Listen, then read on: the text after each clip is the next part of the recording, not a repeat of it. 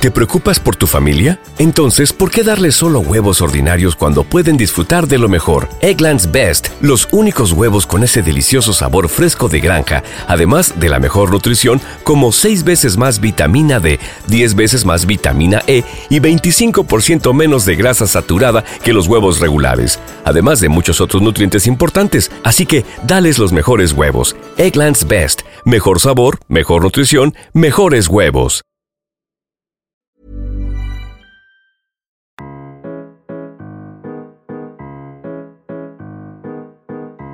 En tres años estará funcionando. Me canso ganso. Me canso ganso. Estás funcionando. Me canso ganso. Estás funcionando. Me canso ganso. Me canso ganso. Estás funcionando. Me canso ganso. Me canso ganso. Estás funcionando.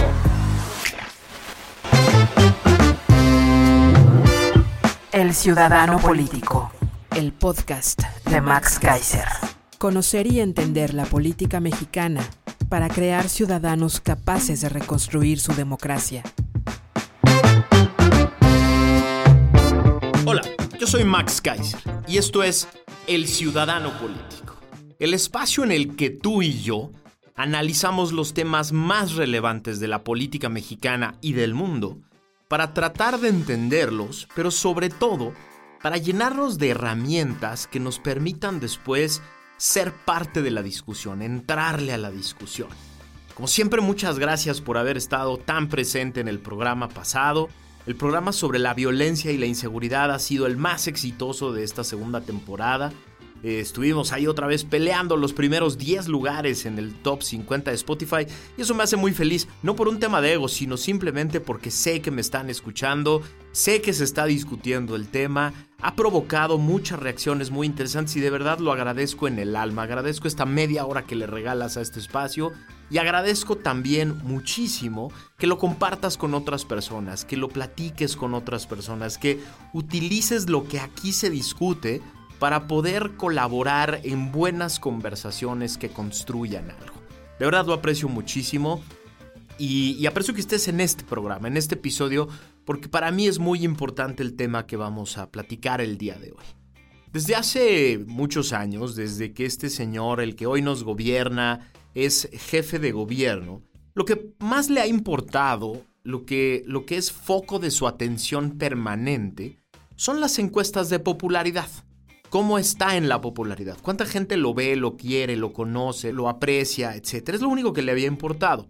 Y yo había entendido que mientras no era presidente, era lógica esta preocupación, es decir, lo que le preocupaba era que la gente lo viera, lo conociera, lo quisiera mucho porque un día quería ser presidente. Pero lo que muchas personas pensaron, asumieron, es que una vez que fuera presidente se iba a dedicar a gobernar. Y pues no, no sucedió. El presidente solo quería ser presidente para llegar, para estar ahí, para seguir haciendo campaña, para ser la única voz. Y esto es muy preocupante porque el país está en números rojos en la gran mayoría de los temas. Y esto es por falta de gobierno, porque no hay gobierno. Y sí, ahorita vamos a hablar precisamente de qué es gobernar. Pero primero déjame iniciar con una parte que es muy importante para nosotros los ciudadanos. En efecto, él no tenía plan de gobierno, él solo quería llegar, quería llegar a ser presidente. Pero nosotros hemos sido corresponsables y déjame te digo cómo. Los ciudadanos de una democracia son como los accionistas de una empresa. Un accionista de una empresa es una persona que destina una parte de su dinero, imaginemos 100 pesos, le pone 100 pesos a la compra de acciones de una empresa porque cree en esa empresa, porque cree que esa empresa le va a dar dividendos, le va a dar utilidades, le va a regresar más que lo que invirtió, porque cree en ella, porque cree que puede tener un producto o un servicio que sea exitoso en el mercado. Cuando al final de un año esa empresa le regresa 105 pesos de sus 100 que invirtió, hizo una buena inversión. Él está pendiente, él piensa que puede mantenerse ahí y que el año que entra pueden ser 110 o 115 o 120. Un buen accionista es el que está pendiente de cuáles son no solo los resultados del año anterior, sino cuál es la perspectiva para el año que entra. Cuando a una persona, cuando un accionista que invirtió en una empresa, de los 100 que invirtió le regresan 80, un buen accionista pregunta. Un buen accionista exige, un buen accionista quiere que le digan por qué, quiere que le digan qué falló, quiere estar pendiente, quiere que haya una responsabilidad, quiere que haya un responsable, alguien que dé la cara, alguien que levante la mano y diga fui yo, yo tomé las malas decisiones para saber qué hacer. Un mal accionista es el que no se preocupa, es el que dice, bueno, ni modo, yo entregué 100, me regresan 80 y pues por algo será. Pero es que el CEO es a toda madre, es mi cuate, lo quiero mucho, es muy buena persona, es muy honesto. Oye, pero perdió tu dinero. Sí, pero no importa porque es una persona muy honesta y los otros, los anteriores, eran peores. Eran más malos y pues esta persona tiene buenas intenciones hacia la empresa. Ese es un mal accionista. Eso hemos sido los ciudadanos en estos últimos años. Hemos sido malos accionistas de nuestro gobierno. Sí somos accionistas. No solo porque pagamos parte de nuestros recursos legalmente obtenidos que llamamos impuestos, no todos los pagamos, pero los que los pagamos somos directamente accionistas, sino porque también ponemos parte de nuestra energía, de nuestra creatividad, de nuestro trabajo, nuestros negocios, al servicio de un país, al servicio de un país que queremos que sea mejor. Como accionistas tenemos entonces a gobiernos temporales, que son los administradores de nuestro futuro, de nuestro país, de nuestros recursos naturales, de nuestros recursos públicos, de las instituciones de gobierno. Ellos lo administran a nuestro nombre. Si nos prometen algo un año y al año siguiente entregan todo lo contrario o entregan malos resultados, nuestra obligación como ciudadanos accionistas de este gobierno sería exigir cuentas. Sería decir, necesito que me entregues las pruebas de qué hiciste, cómo lo hiciste, cómo utilizaste mi dinero y por qué obtuviste tan malos resultados. Problema es que eso no ha sucedido y mi teoría es que no ha sucedido porque hay poca claridad sobre qué es gobernar. Por eso el programa de hoy lo vamos a dividir en dos preguntas. ¿Qué sí es gobernar y qué no es gobernar? Porque es muy importante, si vas a ser un buen accionista, si vas a exigir cuentas del gobierno, si vas a pedirle al gobierno que te diga por qué obtuvo malos resultados, primero tienes que saber qué es esta tarea tan compleja de gobernar. Entonces vamos por los 10 pasos que es gobernar. Son 10 pasos muy concretos, muy estudiados en diferentes escuelas de gobierno del mundo, muy estudiados de diferentes tipos de gobierno que han sido exitosos. Son las 10 cosas que tienen que suceder para que un gobierno pueda ser exitoso. Y esa es la clave. Los gobiernos no son exitosos de la nada. Los gobiernos del mundo no son exitosos porque una buena persona llegó a ser presidente, porque tuvimos buena suerte y escogimos bien a un cuate que lo sabe todo y lo puede todo y lo arregla todo. Eso no sucede nunca, en ningún lado. Un gobierno no funciona bien porque una persona en la punta es una buena persona, que tiene buenas intenciones o que es un buen líder. Así no funcionan los gobiernos. Son aparatos complejísimos, enormes, con muchos recursos en donde se generan muchos intereses que pueden salir muy mal si no se hacen estas 10 cosas. Y que sus pronósticos de que nos va a ir mal no van a convertirse en realidad. Yo sostengo de que vamos bien y estamos de buenas. Vamos una por una. Uno, diagnosticar es importantísimo. No puedes ser un buen gobierno si no sabes entender la realidad. No puedes generar buenas políticas, buenas instituciones, buenas soluciones a problemas si no entiendes los problemas. Lo primero que hay que hacer para poder ser un buen gobierno es tener la capacidad de entender la realidad, por dura que sea, con datos duros, con buenas investigaciones, con buenos expertos que te sepan decir qué está pasando en la seguridad, en la educación, en la salud, en la pobreza, en la economía, que te sepan decir claramente cuáles son los problemas para que ataques los problemas y no para que vayas a destruir aquello que sí funciona y dejes hecho pedazos todo aquello que no funcionaba. Entonces el primer paso de gobernar es diagnosticar. Segundo paso, evaluar la mejor solución posible. Importantísimo. Una vez que tienes el diagnóstico del problema en tu mano, vamos a decir la seguridad. Una vez que tienes el diagnóstico de cuáles son los elementos que están provocando la inseguridad en tu país, tienes que tener la capacidad de evaluar cuál es la mejor solución posible. Y esto es importantísimo entenderlo. Yo siempre le decía a mis alumnos que cuando a mí me tocó estar en el gobierno, en mi mesa solo había tres posibilidades. La incompleta, la pinche y la fea. ¿Qué quiere decir esto? La incompleta es una solución que arregla algunas cosas y no arregla otras, pero es la posible. La pinche es la que tiene muy buenos prospectos para resolver el problema, pero a alguien le va a ir muy mal. Va a haber costos importantes. Y la fea es esa que igual y tiene buenas posibilidades, pero reta tus principios, reta tus valores, reta aquello que estás dispuesto a hacer. La solución ideal, la que proponen los académicos, los grandes expertos que nunca han gobernado, esa está en un libro, enfrente del escritorio, ahí guardado en una teoría muy bonita sobre el gobierno. Soluciones a los posibles problemas que encuentras normalmente tienen carencias, normalmente tienen posibilidades que son inciertas.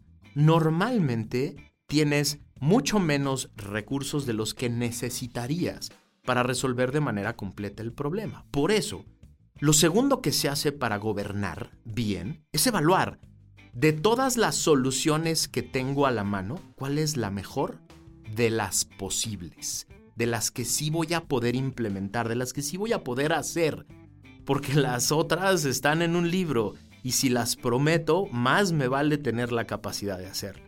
Número 3. Una vez que ya diagnostiqué el problema, evalué la mejor posibilidad de solución que tengo en mis manos, lo tercero es crear el equipo de personas adecuadas, porque el gobierno no es un ente que funciona en el aire, funciona a través de las personas. Y las personas tienen diferentes capacidades, diferente experiencia, diferentes grados de integridad, diferentes formas de ver las cosas, diferentes grados de lealtad, pertenecen a uno o a otro grupo, tienen o no intereses de cierta naturaleza. Entonces, una vez que diagnostico y evalúo, si no hago un buen equipo con las personas más adecuadas que tenga a la mano, nada va a funcionar. Nada de mis soluciones va a volar si no son a través de personas adecuadas. Número 4. Una vez que ya tengo al equipo, necesito planear la mejor estrategia. Porque las políticas públicas son complejas, las soluciones son complejas. Y no salen de la noche a la mañana. Tienen pasos, tienen procesos, tienen métodos y por lo tanto también tengo que tener las mejores métricas posibles para evaluar ¿cómo voy a saber que lo que estoy implementando funciona o no funciona? ¿Va a resolver o no va a resolver el problema? No solo necesito la mejor estrategia, sino necesito buenas métricas. ¿Cómo lo voy a medir?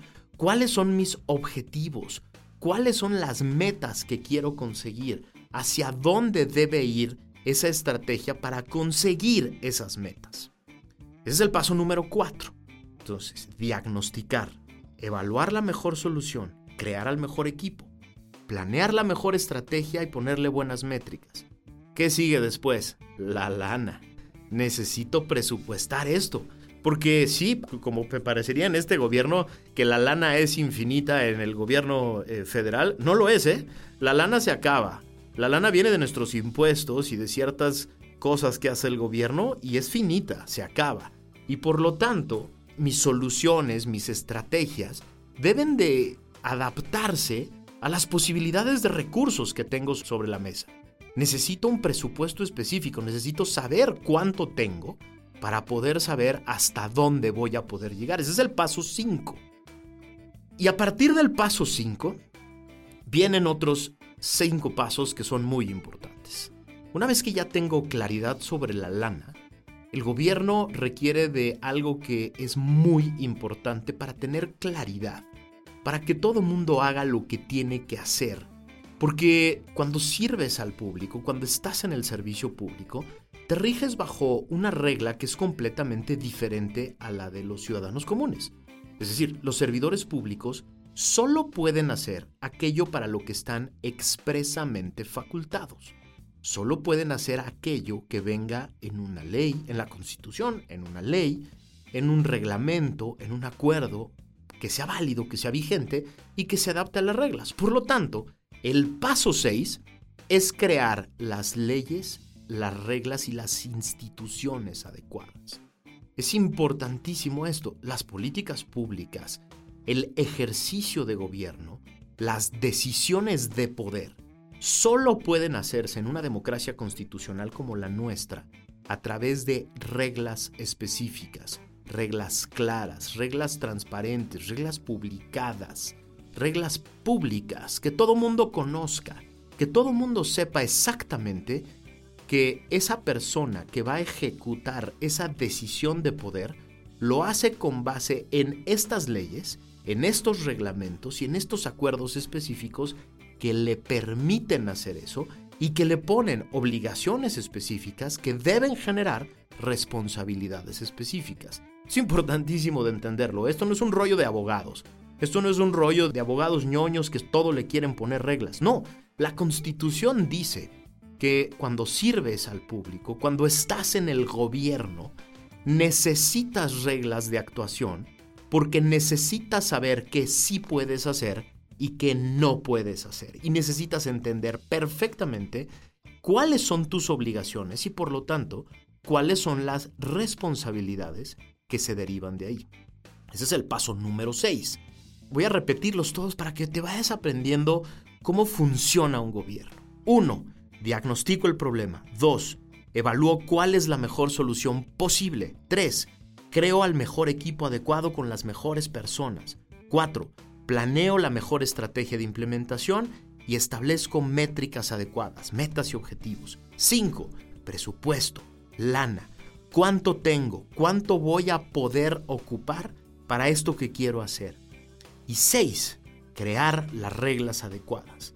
Las leyes y las estructuras institucionales adecuadas para poder cumplir con esto. Pero luego viene el paso 7, porque el gobierno el ejercicio de gobierno, la toma de decisiones de poder, se da a través de procesos. Es decir, todo esto que te acabo de platicar, del paso 1 al 6, es un proceso. Es un proceso que lleva tiempos, es un proceso que lleva pasos concretos, es un proceso que pasa por diferentes instituciones. Una diagnostica, la otra evalúa, la otra crea y contrata al equipo, la otra planea la mejor estrategia, la otra es la que se encarga de recaudar el presupuesto y aplicarlo, y la otra es la que se encarga de crear las leyes. Todo esto es un proceso. Y hay procesos buenos y procesos malos. Hay procesos lentos y procesos rápidos. Hay procesos eficientes y unos muy malos. Hay procesos eficaces y otros procesos que no lo son. Y esta es una de las cosas que más trabajo le cuesta entender a quien nunca ha ejercido el gobierno, a quien nunca ha estado en el gobierno. Le cuesta mucho trabajo entender que las cosas no salen de la noche a la mañana, que las leyes no se crean de la noche a la mañana, que los diagnósticos no se hacen de la noche a la mañana. Por ejemplo, hacer un tren. hacer un tren en la selva no es algo que pueda decidir un presidente al calor de una campaña electoral porque se le ocurrió que era una buena idea. Hacer un tren requiere de muchas personas, de muchas instituciones, requiere de un diagnóstico claro para entender la realidad requiere de evaluar cuál es la mejor alternativa, de evaluar cuál es el mejor trazo, cuál es el mejor camino, por dónde debe pasar, cuál es el tipo de máquina más adecuada, cuál es la forma de construcción más adecuada. Después necesitas crear un buen equipo, necesitas crear un equipo que tenga la capacidad de implementar todo eso que ya evaluaste como la mejor solución. Después necesitas planear la estrategia. ¿Cómo voy a empezar? ¿Por dónde? ¿Cómo voy a licitar? ¿A qué empresas voy a contratar? ¿Cuáles son las métricas que voy a utilizar? ¿Cuáles son las metas y objetivos que voy a tratar de cumplir? Y luego la lana. Voy a necesitar X cantidad de lana, la voy a necesitar en estos tiempos, en estas etapas. Después voy a crear las reglas Y todo eso es el proceso. Todo ese es el proceso que me va a permitir o no cumplir con las metas y objetivos. Y esto le cuesta muchísimo trabajo entender a las personas que no saben cómo funciona el gobierno, que llevan años en campaña ah, y son expertos para hacer campaña, son expertos para convencer gente, son expertos para movilizar personas, pero son muy malos para ejercer el cargo de gobierno porque no, no, les gusta seguir estos pasos. Estos pasos toman tiempo, por eso se llaman procesos. El paso 8, una vez que ya tengo el proceso claro, viene la implementación y hace falta un liderazgo fuerte, claro, con experiencia, porque estas cosas no pasan solas, ¿eh? es decir, que haya un buen diagnóstico, una buena evaluación, buenas métricas, lana, y que haya reglas adecuadas no hace que las cosas pasen solas, no hace que mañana haya un tren que sea funcional, que sea eficiente, que gane dinero, que no contamine, que no destruya la selva. No. Para que todo eso suceda, necesitas en las cabezas de los órganos de gobierno a buenos líderes, líderes capaces, líderes que tengan la, eh, las herramientas necesarias para poder hacer que todo este proceso se vaya dando se dé en los tiempos adecuados, se dé en los costos adecuados, se utilice la mejor capacidad de cada una de las personas del equipo, se haga lo que se tiene que hacer para, para corregir, etc. Eso es el liderazgo y por eso es tan importante no solo quien encabeza el gobierno. Por eso escoger a un presidente tiene, tiene poco chiste si no tenemos la capacidad de entender que armar un gran equipo es quizá todavía más importante. En cada una de estas, en cada uno de estos órganos, en cada una de estas instituciones, tiene que haber personas que sepan hacer las cosas, si no nada funciona. Una vez que hay un líder que hace las cosas, que empieza a implementar, el paso 9 es muy importante. Necesitamos que esa persona y su órgano y personas y órganos externos tengan la capacidad de evaluar los resultados, evaluar el proceso y corregir los errores. Es importantísimo. Si no, eso, esto no funciona. Es decir, si se avienta el proyecto del tren y se empieza a construir y después no se evalúa nada, no hay manera de saber que puede haber errores, que puede haber problemas, que puede haber corrupción, que puede haber pasos que se saltaron, cosas que no se hicieron, afectaciones al medio ambiente que no estaban contempladas en el paso 9 es importantísimo que haya personas e instituciones capaces de controlar, vigilar y contener los riesgos.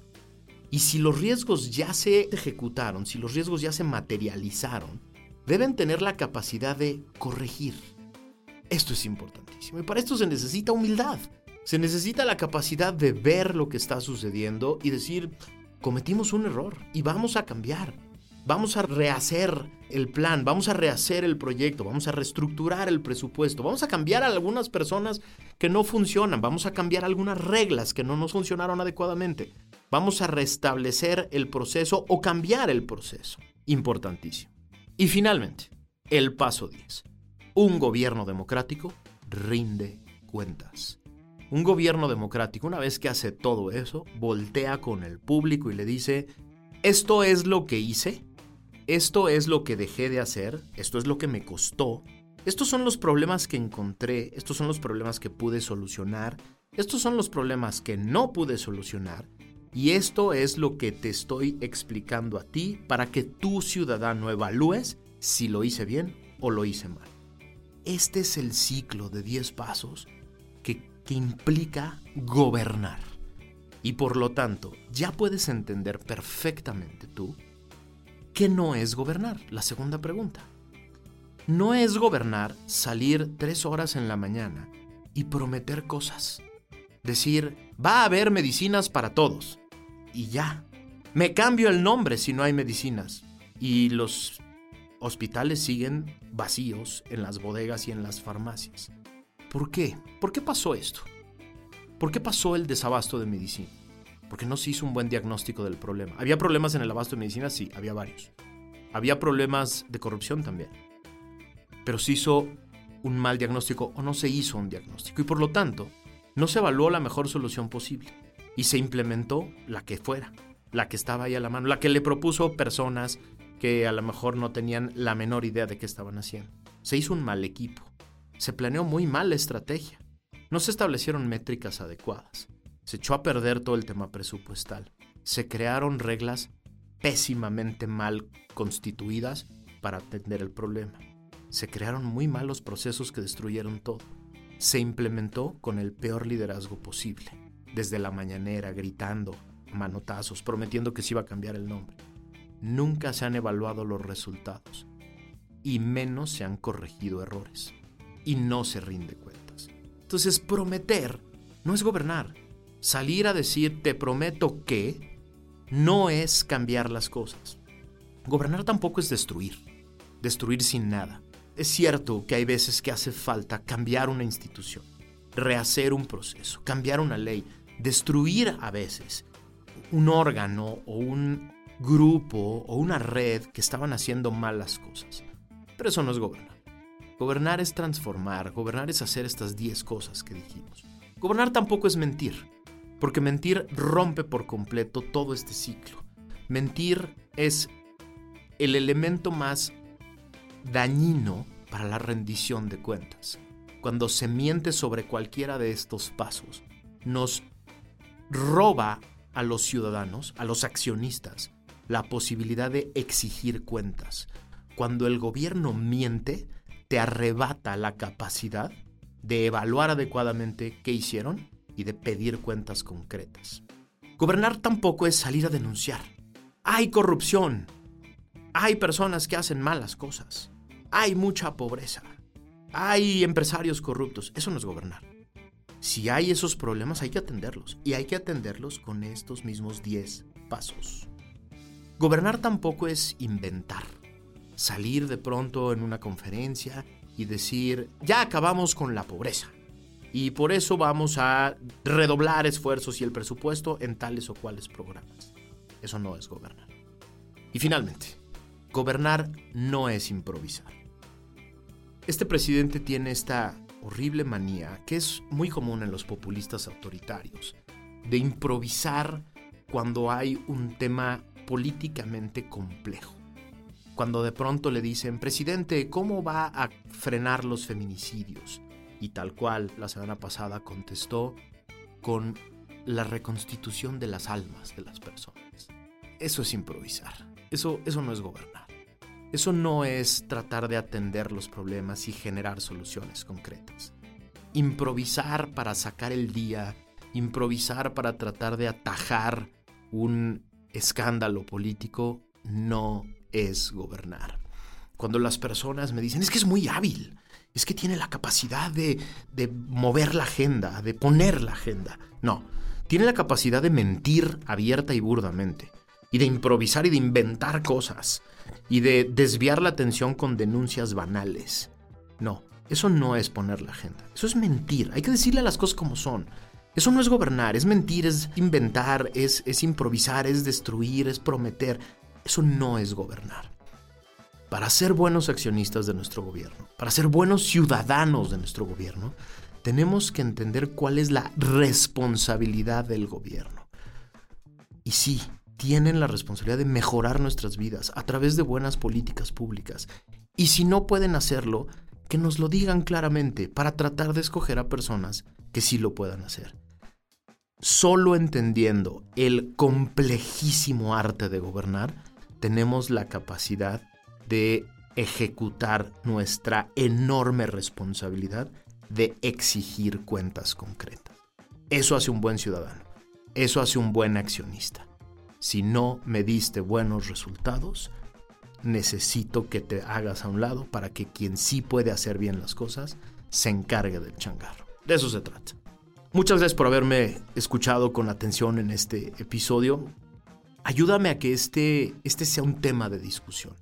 Porque de aquí al 2024 lo importante no es a quién escogemos para encabezar el gobierno, sino cuál es el proyecto completo y concreto de esas personas que nos van a ofrecer cambiar las cosas. Una y otra vez hemos escuchado el cambio ya viene y lo que no hemos hecho es analizar estas 10 cosas que pueden o no implementarse a través de un equipo completo. Tenemos de aquí al 2024 para construir este criterio completo para evaluar a todas aquellas, a todos aquellos grupos, a todas aquellas personas que nos ofrezcan cosas a cambio de nuestro voto. Yo soy Max Kaiser, esto es El Ciudadano Político. Muchas gracias por haberme escuchado. Nos escuchamos la semana que viene.